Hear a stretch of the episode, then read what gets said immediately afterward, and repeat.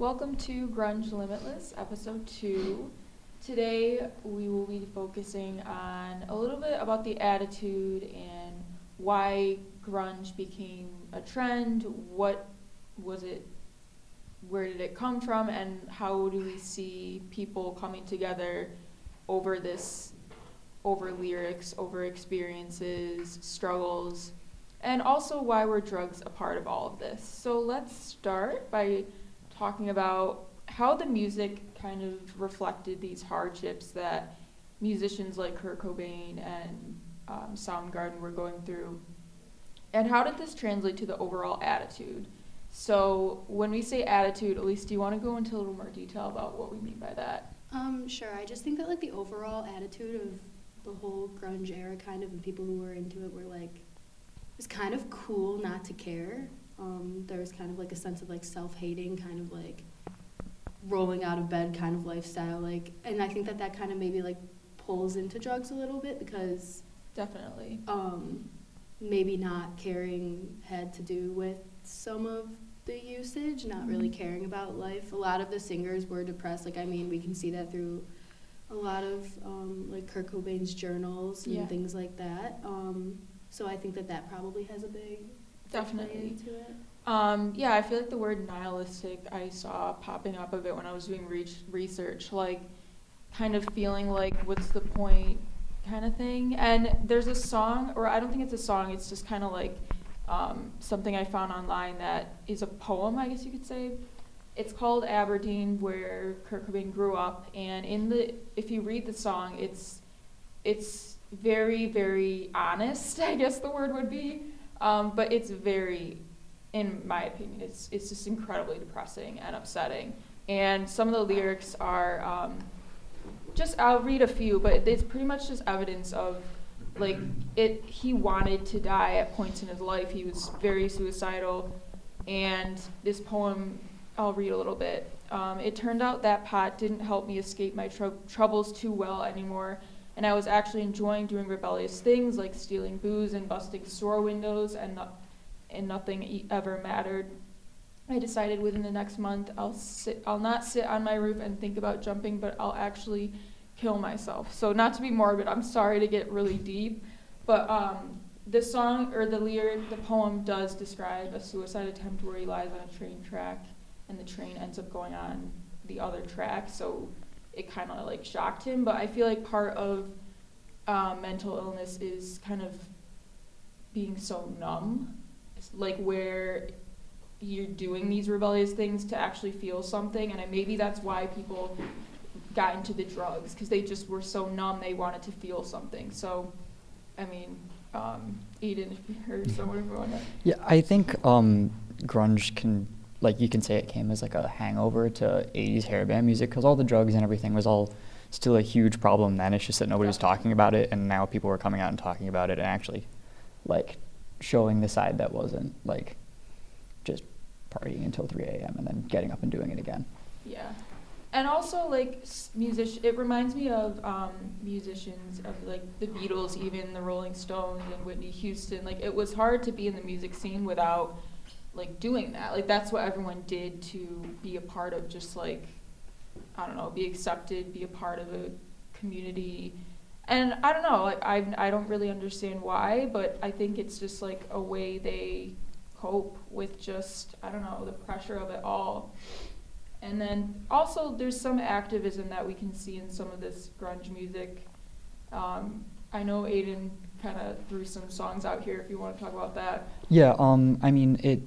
I think it was it was all uh, a part of the whole thing where like, uh, you know, uh, they were they kind of hated everything, but they definitely really cared about disenfranchised pe- dis- disenfranchised people. Like, um, uh, songs like uh, "Jeremy" by Pearl Jam, "Polly" by Nirvana, and uh, "Rape Me" by Nirvana are all like bringing attention to issues that we still have to talk about today. But it was like way earlier on, and Kurt Cobain was a huge LGBT activist.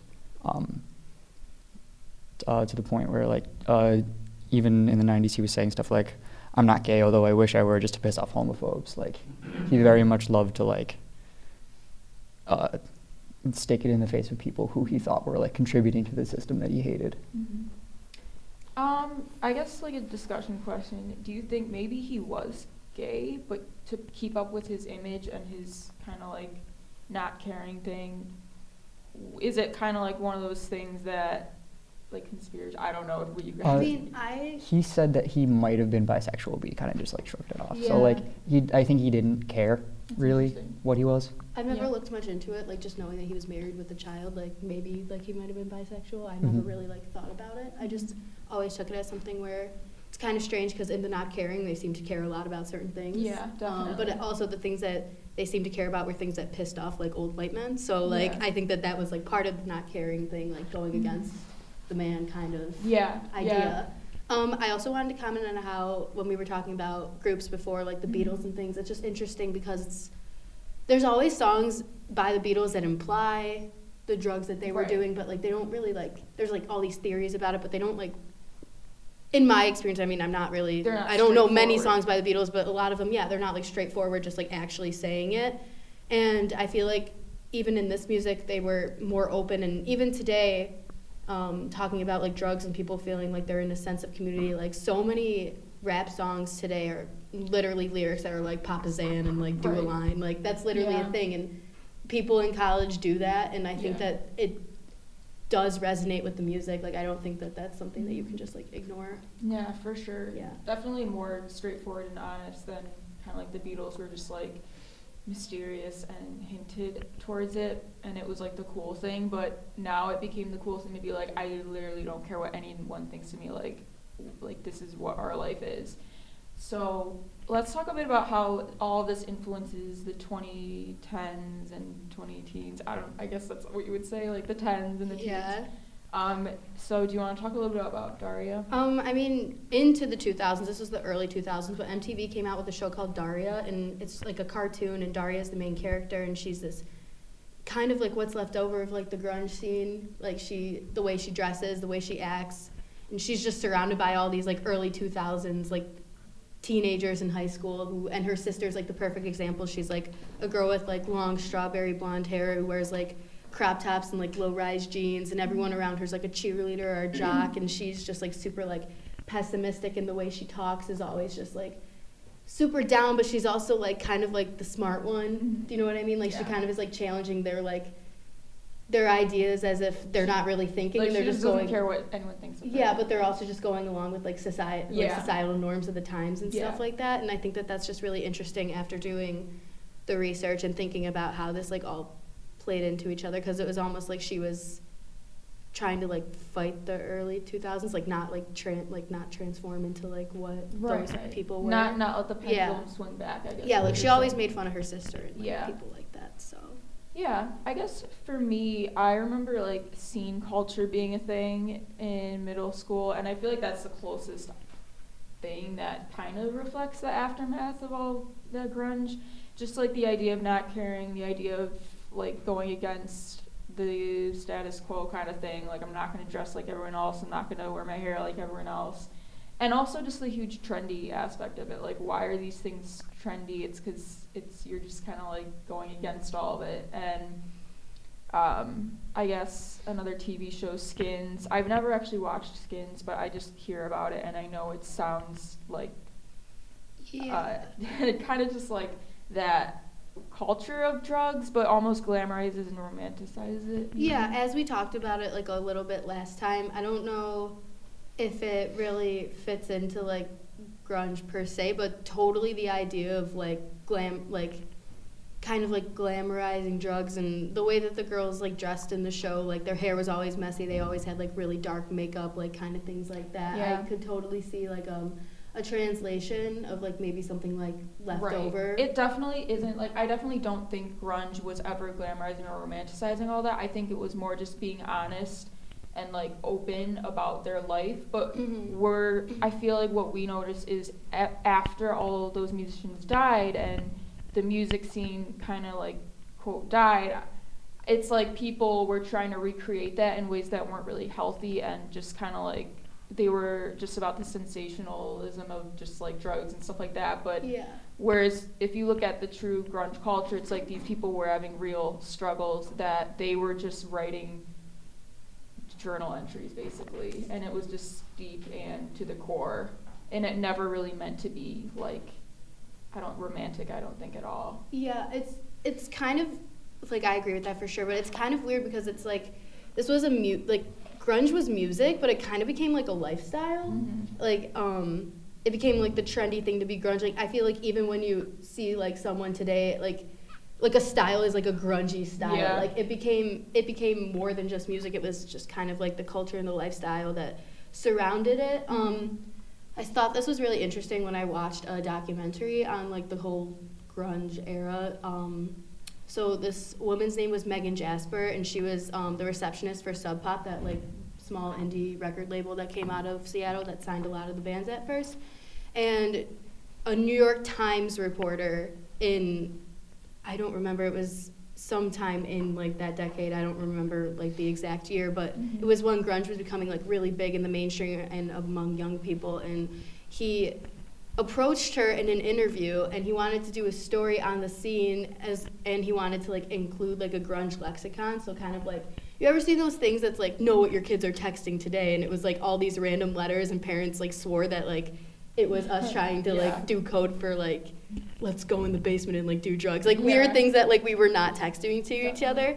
So they wanted to do like this kind of like drug or grunge lexicon where it was talking about like words that grunge people use and she just totally thought this was like the weirdest thing and such a joke and she made up words on the spot and she she literally said flippity flop. She told them that's how grunge people say let's go hang out and she said like rock on. Like they like when they left each other every time to say goodbye like they literally said rock on. And this new york times reporter believed her and made up this whole like this whole article that was in the new york times so with all these made up words that she just made up for the mainstream because she thought it was so ridiculous that they were turning this into something like that Yeah, rock So- on. That sounds so like cheesy and ironic. yeah it's it's like which I think is hilarious. Like they just believed her because she was just someone who was involved in the Yeah. culture, and they want they wanted so desperately to be like up with the times wanted that they to, just like, sensationalize like flippity flop. That's so I don't know. That's so weird. Yeah. Um, do you guys want? Let me just check the time. Um, do we have any thoughts on how like maybe it, it all this influences 2019 specifically? Um, yeah, or even if you can't think of something like that, we kind of wanted to open it up to kind of how I was talking about before, like grungy style, how that's totally a thing today, definitely, Like, and trends that you a see? bunch of trends that like you maybe don't realize, but really like came out of the era. So like, I'll just give you a few examples, and you guys can maybe tell if like you think that they're still in or if they're out, or like what you think about them. If you personally hate them, think they're ugly, like you think they're cool, let us know. Um, so one is like combat boots or like Doc Martens. Are they in or out? Yeah. so you think in. Does anyone want to explain why, or just why? What attitude do combat boots reflect? I guess you could say? Why you like to wear them? Yeah. I think that they're like comfortable for a boot and like no seriously no I honestly think they are and they um they can last for a really long time like they don't need that much upkeep but if you like take care of them they'll last for like 10 years Yeah, I I feel like it's the correct. I feel like docs are in. They're they'll always be in. Yeah. Um, I, I personally want to know this one because I feel conflicted about it. Chokers. Are we getting no's? Oh, Sam. Yes. Sam wants to talk. I don't really get chokers. but like I remember even in like middle school they were starting to come back. Yeah. And like especially those like the ones that are The like wire ones? Yeah, the Yeah. wire ones. I mean I, I I guess they're cute, but like I see them at Claire's and so I'm like how mainstream are these? They're like on and off. yeah. It's I, weird. I agree. Um, ones like that I don't really I think are kind of weird, but then you see like the really pretty ones that like maybe like an actual jeweler like made and they have like I don't know more like I want to say like indie looking ones like ones that you would find at Urban Outfitters that like are kind of cuter that I'm like oh maybe like I could get with this, but for overall I think I'm like mm. um, okay, and then I guess I'll just ask one more. This one is controversial. The band tee. How Is do you like, feel about like it? thrift store band tees or like Urban Outfitters Do you like think- aesthetic? Yeah. Do you think people are wearing them just for aesthetics? Do you think they're genuine? How do you feel about it? I'm just gonna give an example. Um, so I saw a video of this girl who was wearing a Nirvana T-shirt, and somebody asked her what her favorite Nirvana song was, and she said, "What are you talking about?" And they said, "You don't know the band Nirvana." She's like, "This is a band. I thought this was a T-shirt brand." Oh my god. So, um, I guess if you know the band and you're wearing the shirt, it's great. Eh, But if you're wearing it because you don't know it or because you think it looks good, then I. That, that, Good luck that- to you then. Yeah, I despise that. I really despise that.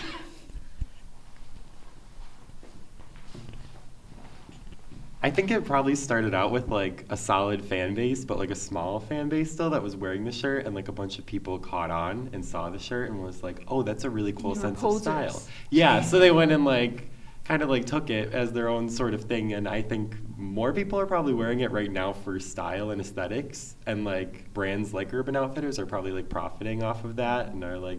Oh my gosh, it's trendy to wear this type of T-shirt right now. So a bunch of people see it at Urban Outfitters and they're like, "I'm gonna buy that." So this big following is suddenly wearing Nirvana T-shirts that don't know what the band is. Yeah, I agree. I think a lot of it is the the idea, the hype around bands like that, and people kind of want to seem like they know what's going on, or like they're like complex and like want to wear the band tee even though like they don't know the band. Um, I think that's a perfect example. I have a friend who had a Van Halen T-shirt from PacSun when we were in seventh grade, and she definitely did not know who Van Halen was, and it made no sense. I admit I, I was like that when I was in middle school too, just a little bit. But. Yeah, I think everyone knows someone who's been guilty of that. But yeah. Yeah, thank you guys for um, attending this class and listening. Um, Thanks for coming to class. Yeah, that's Grunge Limitless. Elmer appreciates it.